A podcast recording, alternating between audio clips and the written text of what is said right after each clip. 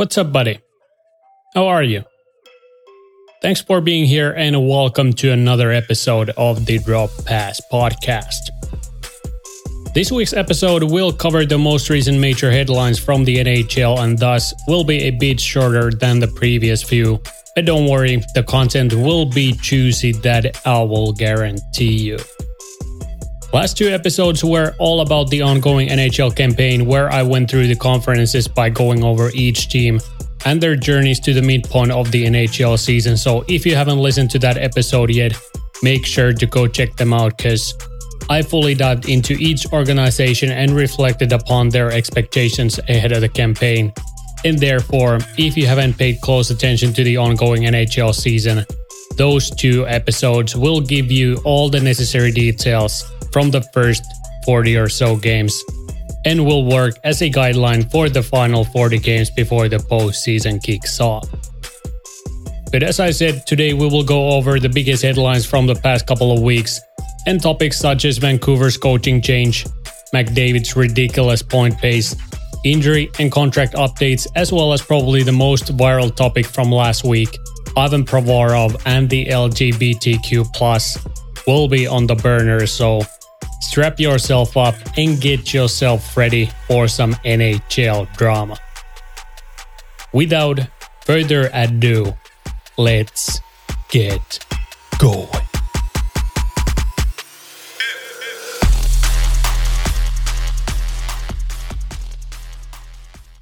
Alrighty then.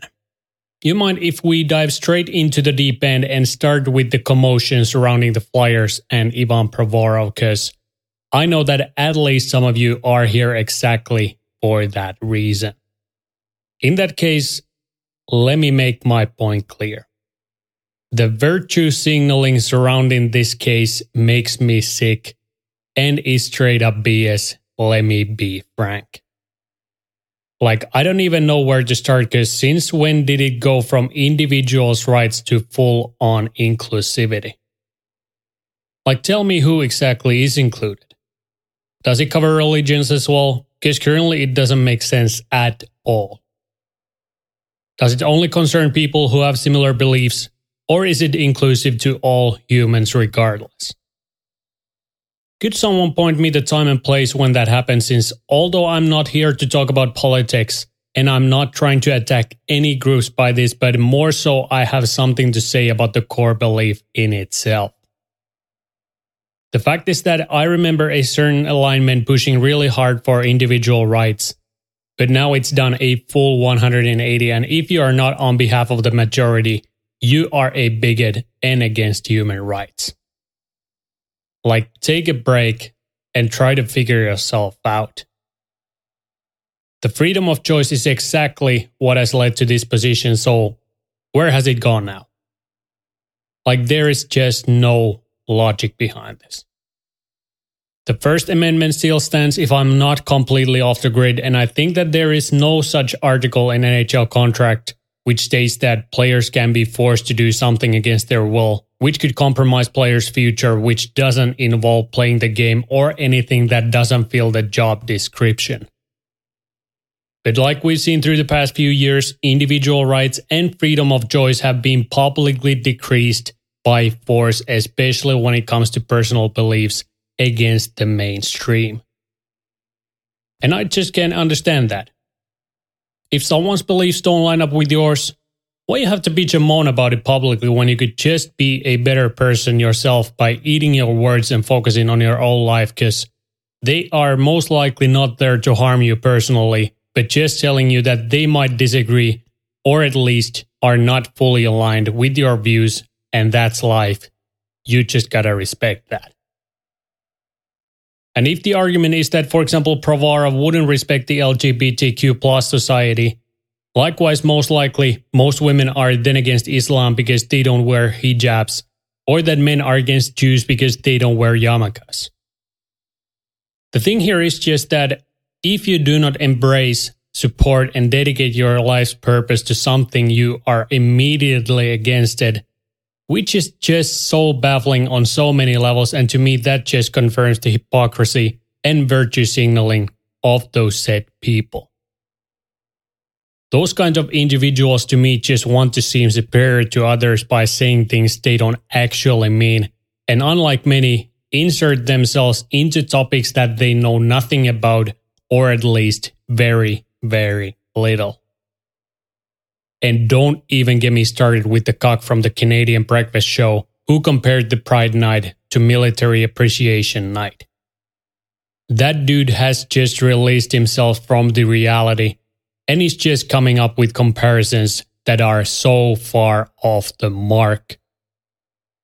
Like, does this buffoon really value someone's life the same way to one who stands his ground on social media regarding equal but not so equal rights and sexual preferences? Give me a break. He's a total disgrace, and in my point of view, disrespected the individuals who have given their lives for their inclusive rights on this planet that they live on. And I just don't have any respect for such humans, plain and simple.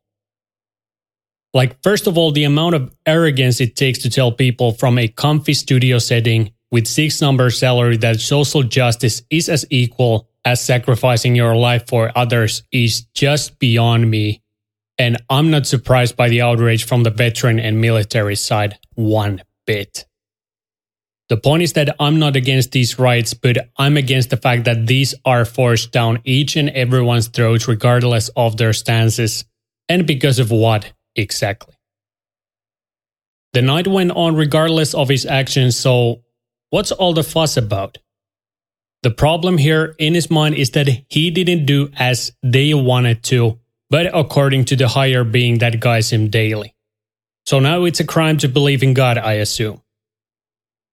They didn't have to cancel anything because of this, so who really was hurt here? And if you answer you and your precious feelings, you are, of course, my friend. Grow up. This is life, and if you want to make it hard for yourself, be my guest. But remember that no one is going to come save you. This actually just creates more separation, since psychologically people are programmed to go against the things that are forced on them. And mostly weak people, of course, depending on the circumstances, tend to fall into these traps because they don't have the courage to stand their ground and tell their own opinions. And at that point, unfortunately, you as an individual have already lost the battle because you don't follow the mainstream. And although some people might call that as a rebellious behavior, I wouldn't call it that, because everyone at the end of the day has right to their own opinion. And if they provide reason for their claims and don't just base everything on their current emotions, you have something concrete to fall upon. So if you haven't already caught my drift, I stand with Provorov and Tortorella on this issue. And if the NHL ends up punishing him for his choices, it shows just how shallow the ownership of this league really is, and how they as well belong to the virtuous group who are not too afraid to stomp on people who are not aligned with their thoughts and feelings. That's my point of view, and if you want to express your own opinions on this issue, feel free to do so. I'm open for new ideas and conversation, unlike many people who support this case, so you can find my media handles from the description if you feel the urge to speak out. So, unfortunate but timely topic in my opinion, and that's all what I say about this for now. Pretty dramatic start, am I right? Well, that's the way it goes sometimes, but now let's get to not so crowd dividing topics, shall we? Next thing I want to talk about concerns the Vancouver Canucks and their coaching change, which I mentioned in last week's episode. And since I already covered the situation surrounding the franchise itself, I feel like I don't need to emphasize my point any more than that. So if you want to have a clearer perspective, go check out the previous episode and follow the timestamps from the description to Vancouver, and you'll hear my take on their current situation. But when it comes to their coaching change, I just somehow feel like this was very unnecessary on so many levels, because this carousel has been running around for some time now. And currently, they pay salaries to 3 different head coaches, so hopefully their pockets can withhold that aspect. Bruce showed that he is able to get the team going at the end of last year, but since things didn't turn out like they did then, their leadership group just spat on him alongside his assistant Trent Cole and coldly replaced them with Rick Tocchett, who was hired as their new bench leader, and Adam Foot was assigned to replace Cole as their assistant. Sergei Gonchar also became part of their organization, so it was a major change in all aspects. But like I alluded in the West walkthrough, the same problems surround the franchise despite the moves made. And I get that Talk has proved his worth on the NHL level, but so has Bruce. So to me, this was an unnecessary and cruel move that was executed only out of sheer desperation, because the new GM hasn't been in his office for long enough to make any major impactful moves, and thus he couldn't be kicked out the same way. But I have to say that at this stage, the incompetence just oozes out of their big office, who have made boneheaded moves on the staff front as well as the player front, given the lackluster success of the entire franchise. Even though Jim Benning was the man responsible for their organizational moves for a long time, at this point, I just have to face the fact that he might have not been the only person responsible for their outcomes, but more so, this situation has just put some light on other aspects as well, and how the franchise has been run in the first place. Some might remember the Rachel Dolry drama, or if you don't, well, he only lasted with the Canucks for 8 months before getting fired, so you just start to connect the dots and start to wonder who really is responsible for these actions. I'm sure that there is just not one guy or girl who is to be blamed, but would it be possible to start to gaze at their ownership group and how they handle their business? Their slump, after all, has lasted for multiple seasons now. The front office has been overhauled completely, but still, they don't seem to get out of the ditch they've led themselves to. Most recently, they decided to extend JT Miller and Andrei Kuzmenko, who, by the way, earned 2-year, $5.5 million extension, and with this, left their current captain Bo Horvat without his, which most likely will eventually lead to him getting traded before the season is over.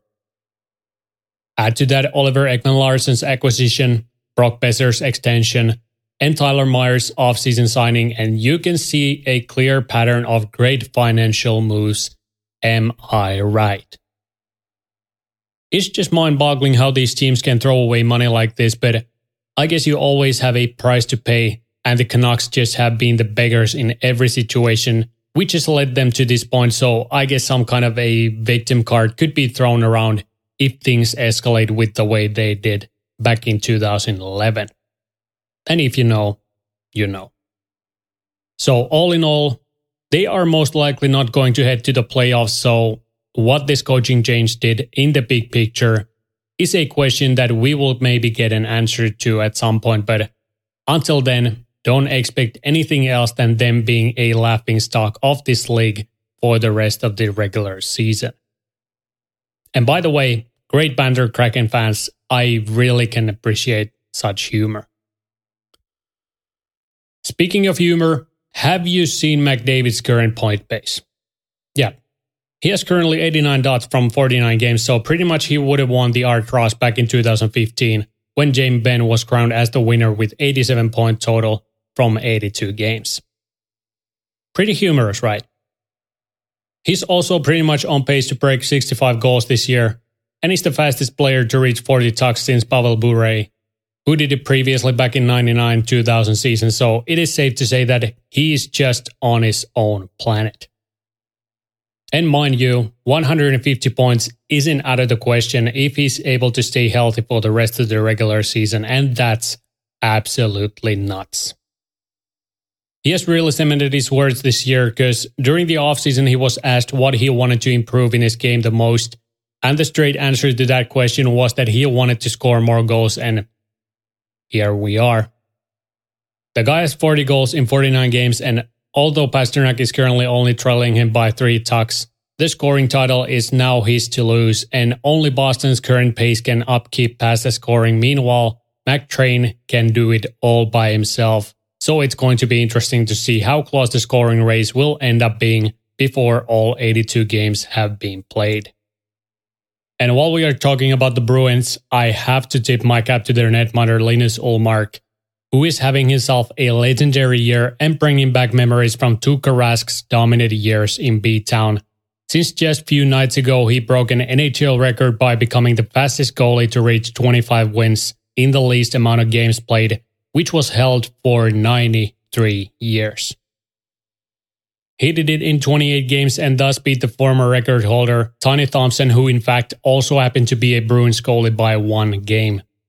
It is almost an understatement to say that he's having a fantastic year, because not that many people saw him being this dominant back when he was acquired from Buffalo, but that really is the case, and the team's performances undoubtedly benefited the situation, because they as well broke an NHL record this week as they became the fastest team to reach 80 points in a single season with 47 games.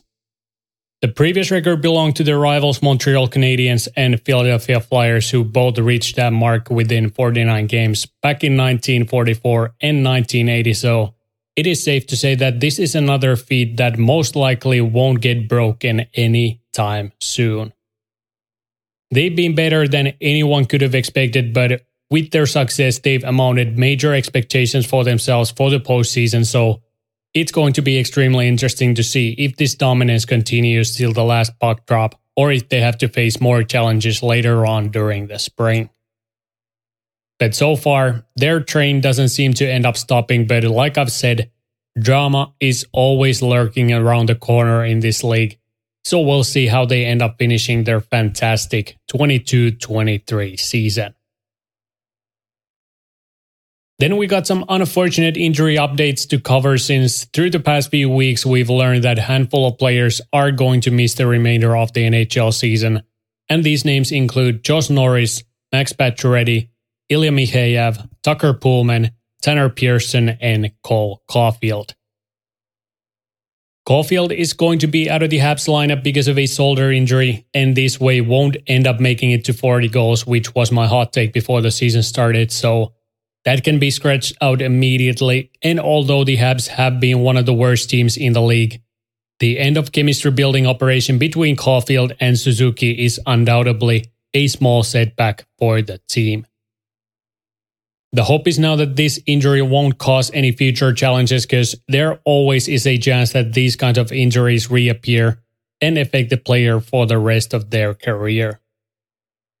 Tucker Poolman, on the other hand, has pretty much been outlined for the entire season, as he has only suited up in 3 games for the Canucks and won't most likely see any more than that due to an undisclosed injury, which, according to one source, will still need additional evaluation from specialists, which is never a good thing regarding his future.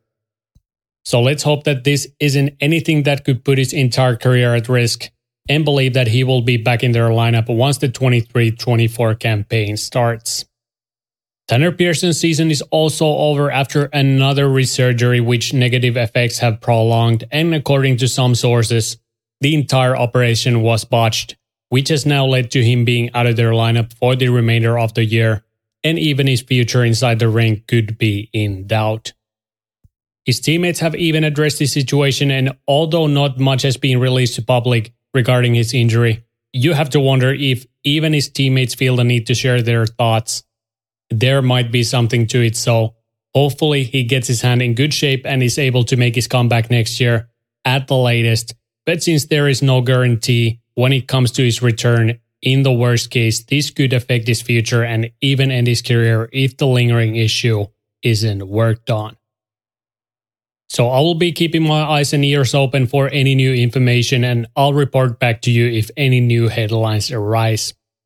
And just so things wouldn't get too good for the Canucks, Ilya Mikheyev was also outlined for the remainder of the 22-23 season due to a partial ACL tear, so one more punch in the gut for the Canucks, if I might say so.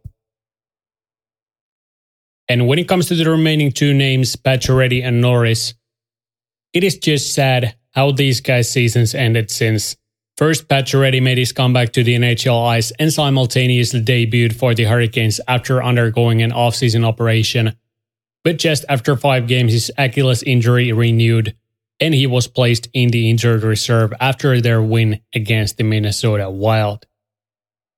Like, it just has to be so infuriating and frustrating to rehab yourself back into game form, only to be able to enjoy it for 5 games before possibly heading back to the operating table and kissing the rest of the season goodbye.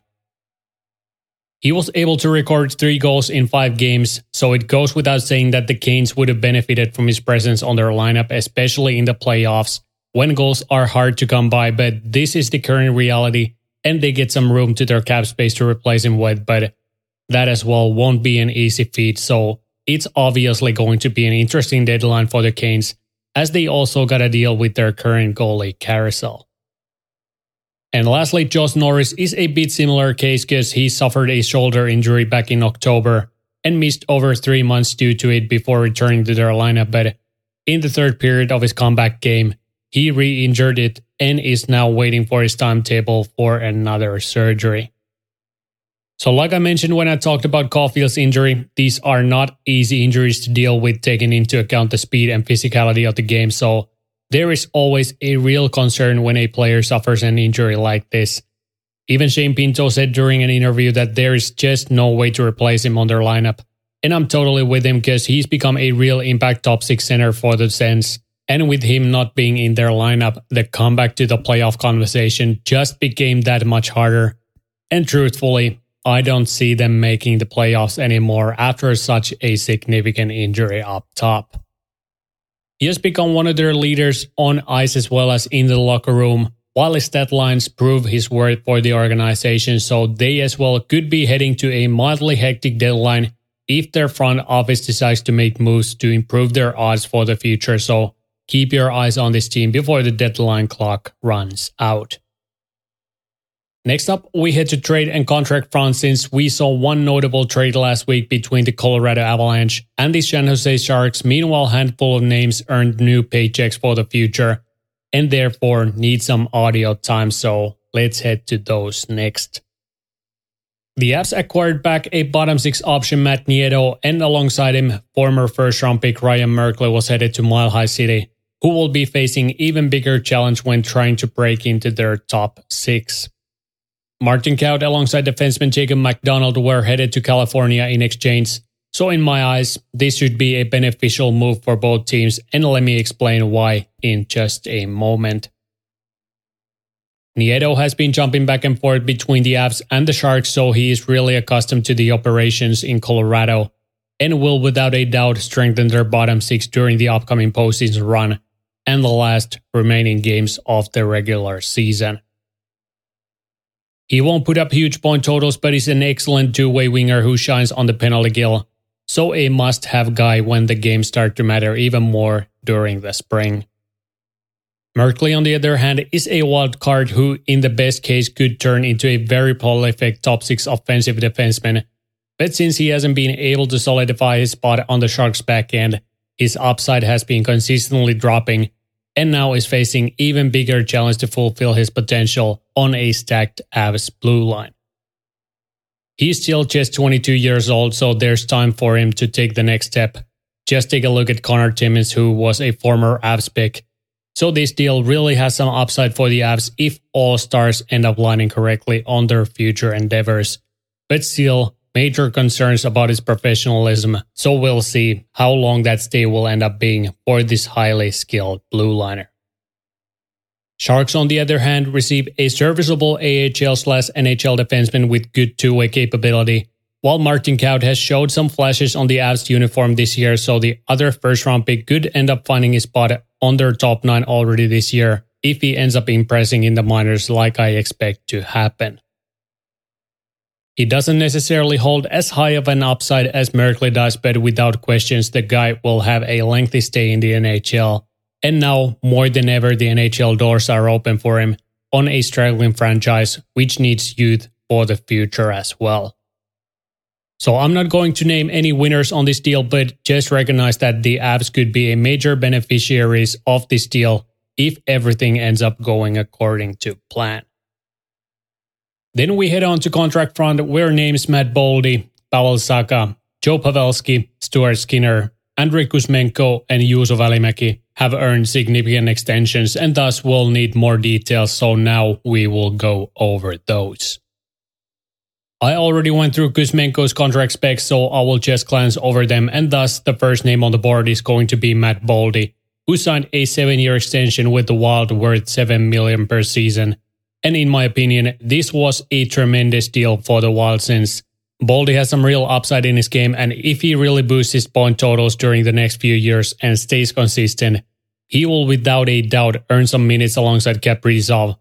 And if that ends up happening, I can guarantee you that his point totals will jump quite drastically, like they have for Zuccarello, who has enjoyed Kirill's company for a few years now. I really believe that this deal will be one of the best in the league in a couple of seasons, since Bill Guerin is guiding the team to a right direction. And once the anchor contracts run out, they have a clean slate to operate with.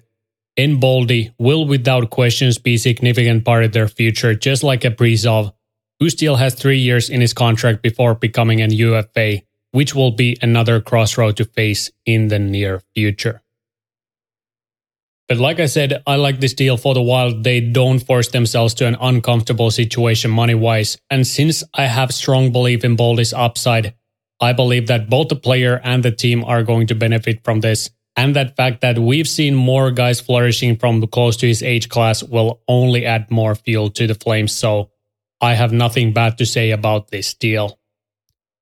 Pavel Saka was the next guy to earn his extension, as the Bruins inked him to a 4-year, 4.75 AAV deal. And although some still have doubts about this longevity point-wise, his this year's 32-point total from 48 games proves that his scoring upside hasn't disappeared completely, but rather his talents were not just used effectively enough in New Jersey, in addition to their struggles during his stay there. I've been really happy for his success because, like I said, in my eyes, he was underutilized in Jersey. And now that he gets to play more of an offensive role, his point totals have started to climb, and I have no doubts about him slowing down if he gets to play top 9 minutes regularly and alongside guys that can put the puck back in the net. Playoffs, though, are going to be a major marker for him, since he has only 5 games on his track record from the postseason without any points, so if he wants to keep his role and minutes, he needs to stay consistent. And while I have some concerns about that, I believe that he will keep his momentum and make the Bees a contender when the final 16 teams have been finalized. So somewhat of a gamble in a sense that if the team is really starting to break down after this year, and he's expected to take an even bigger role on their lineup, but if he gets regular minutes on their top 9 and gets to play more offensive role, I believe that he will bring value for the team and earn every dollar from his new contract, but some questions still will remain due to his lack of consistency on the points department.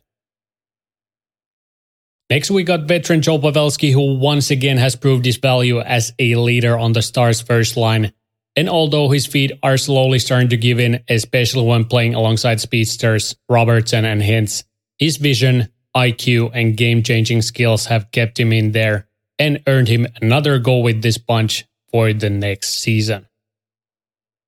Everyone recognizes that he is starting to get there in age, but despite that, the 38-year-old has been able to keep his scoring numbers up and has really nicely complemented the young duo on their first line, which led them to the postseason last year, and most likely that will happen again this spring if they don't suddenly start to plummet during the last portion of the regular season. 1 year, $3.5 million is a small discount, but I believe that he's more interested in staying with the team than getting the fattest paycheck possible. So good to see him back in Dallas, but now the worry is going to be when his decline will start, because 40 isn't that far and time is always limited. So we'll see if we end up seeing a small decline next year or if he continues to drink from the fountain of youth like he's done through the past few years. Stuart Skinner deservedly earned his contract extension a couple weeks back, and some may be surprised by the fact that he was only inked to a 3-year, $2.6 million deal, aka a bridge deal, despite his dominance on their crease this year. At least I was fairly surprised to see the numbers, because after all, Campbell is earning $5 million per season and opening the door on the bench, so I at least was expecting to see the salary starting with 3, but seemingly the Oilers front office specializes in contract negotiations. Notice the irony in my voice. Nurse. But I guess Skinner's camp didn't have too much leverage on the negotiation table, given his short history on the NHL ice. He's been excellent this year, and just like I mentioned during the Colby Seasons episode, He's slowly stealing the starting role for himself, and in the long run, should be their main option once they figure out what they are going to do with their crease protectors. So somewhat surprising numbers to be honest, but we'll see what the future holds for him because by the looks of it, he will surpass Campbell salary-wise after his next contract runs out if this is his level going forward.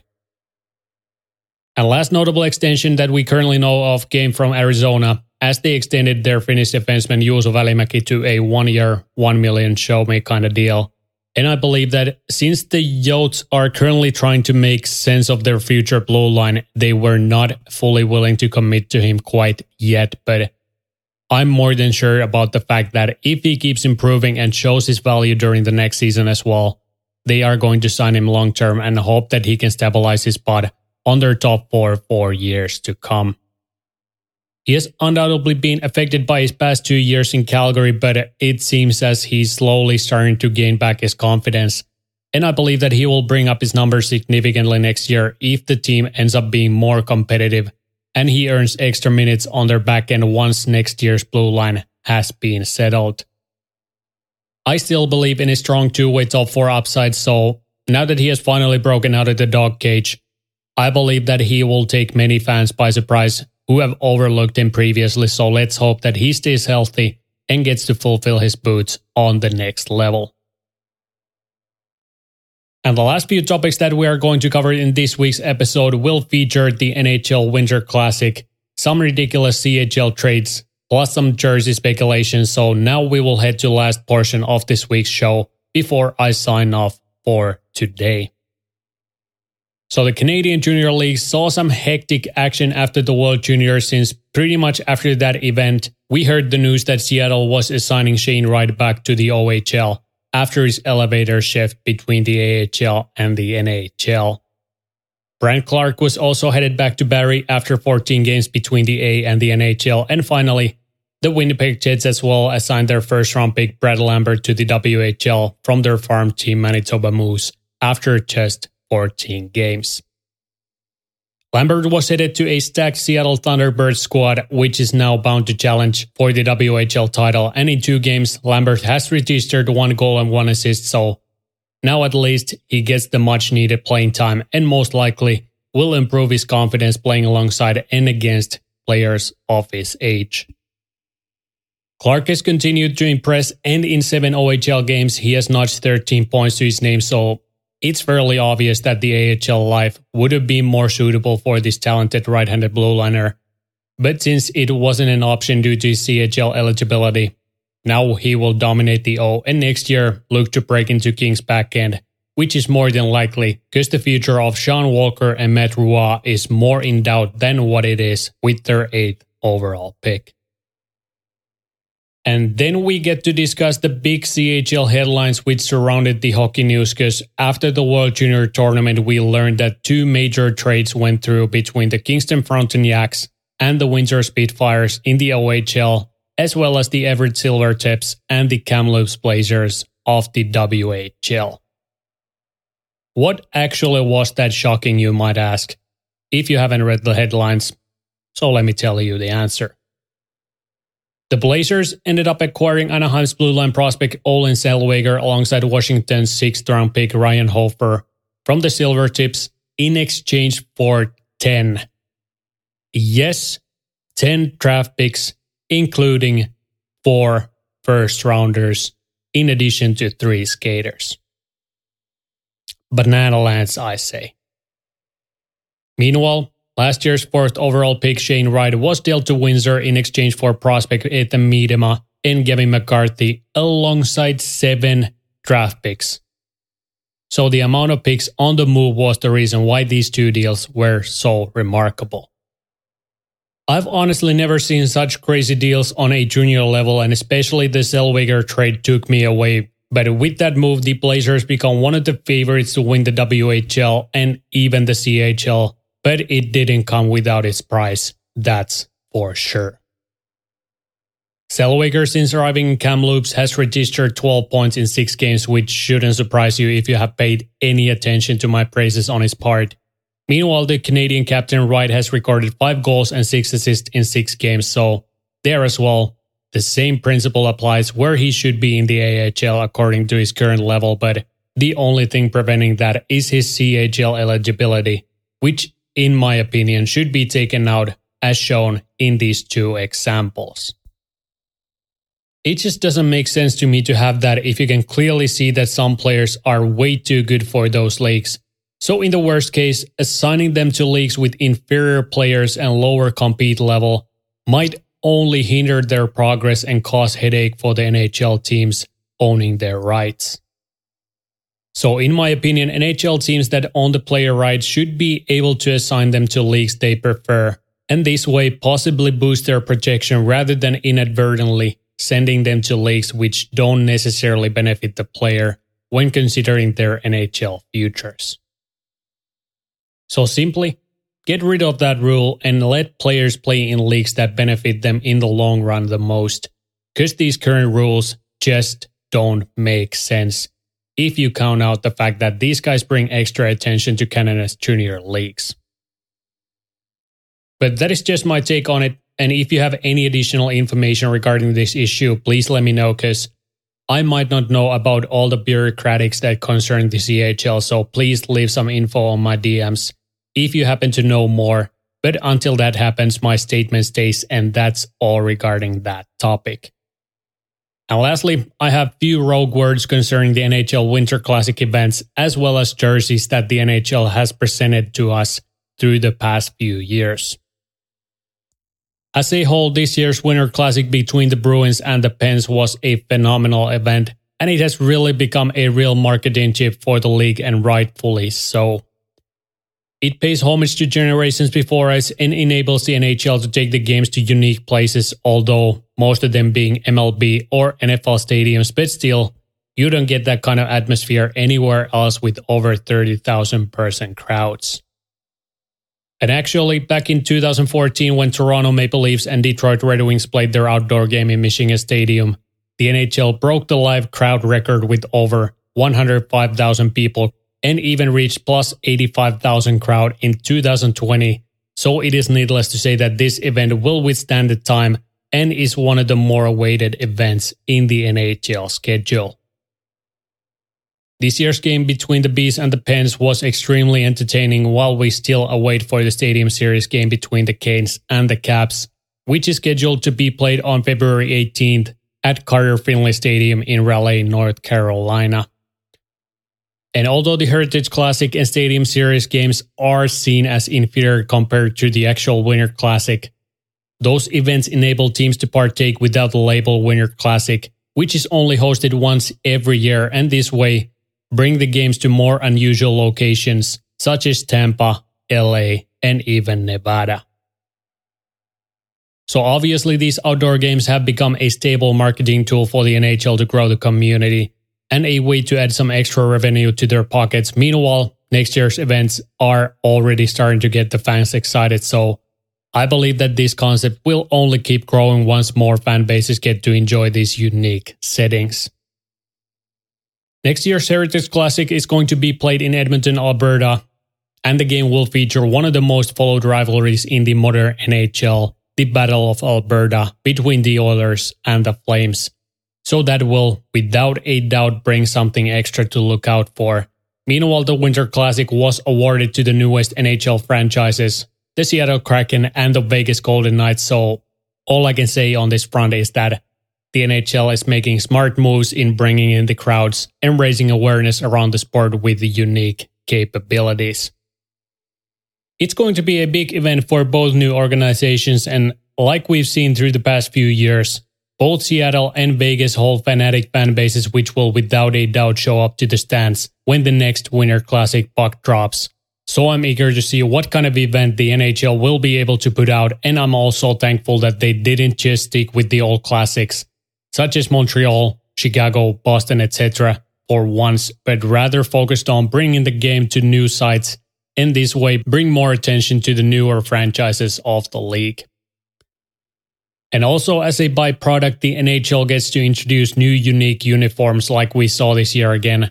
And this will work also as a segue to our last topic, because I've been pleasantly surprised by the fact how much emphasis the league has put on variety regarding the team uniforms, because we've now already seen two different batches of reverse retros, which are extremely sought after within NHL fans, but as well, they've allowed teams to express themselves more and more in recent years. And in my opinion, for example, the Coyotes' new third jerseys, which were introduced just this week, are another step to the right direction, which very much follows same principles of NBA and the NFL with the way they bring up expressionism and uniqueness. I might have talked about this already before, but since I'm not 100% sure, I wanted to give my take on this matter since I've really enjoyed it and hope that NHL keeps working on this, because for long the NHL has been the one league slogging behind the other big ones in this matter. So hopefully they keep improving this concept and let the fans enjoy it, because it brings some needed variation to otherwise consumptive regular season. And to me, one of the keys has been NHL's ability to mix in both the past as well as the future, and the new NHL All-Star uniforms just once again prove that, which by the way are straight up fire, where they've decided to go throwback style with the framework but add in more modern colorway, which also represents the host city Florida's vibrant atmosphere. So at least in my books, this has been another successful brand opportunity, and I hope that the trend stays strong and the NHL would keep taking chances on this front and lets teams as well as their players show more individuality, because that always brings more interest to the league itself as well. But more about the NHL All-Star game later on, but just as my last thoughts, I have to say that the whole vote your favorite in was total BS, and the entire system was rigged all along. And if you don't believe, just check the results. And honestly, in my opinion, they should just ditch the entire one player per team rule, because although it supports inclusivity, the fact that some players become all-stars without any major accomplishments, and this way forces to leave some players out which would be very deserving of those spots. And overall, that just diminishes the value of being an all-star in the current day and age. We like to watch the best players in action, and like for example, do you really believe that I would much rather watch Seth Jones on the ice with McKinnon and Kaprizov rather than for example Miro Heiskanen? 10 out of 10 times I would pick Miro, who by the way is having way better year than Jones on all accounts. So what really has made him become an all-star? Just the fact that he plays in the NHL. Please, give me a break. This is one of the reasons why the entire event has lost some of its meaning around the fans as well as the players. And like I said last year, the NHL should think hard about its future, because currently it's losing its value fast. And if they want to make it more intriguing for the future, the concept would need some work, and it starts with re-evaluating the meaning of an all-star. But that is my take on it, and with that, I've pretty much covered everything that I wanted to get out of my system this week. Like I said, this week's episode ends up being a bit shorter than usual, but I felt like I needed to address few things on their own without adding too many elements into the mix, and I feel like a small change of pace was needed on the grand scheme of things, so hopefully this has been a nice change for the ordinary output that you are usually seeing or hearing of that matter. This is going to be it though for this week's coverage. Slowly more and more teams will flag themselves out of the playoff race as games start to run out. And we've already seen some major changes on the playoff outlook after the midway check episode, so expect to see even more drastic changes in the near future.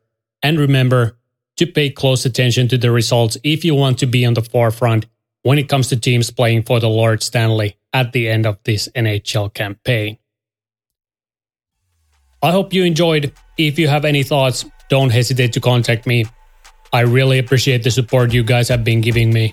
And as always, I hope that I see you again next week. Have an awesome week, you beauty. Stay tuned. Stay safe. Until next time. All right.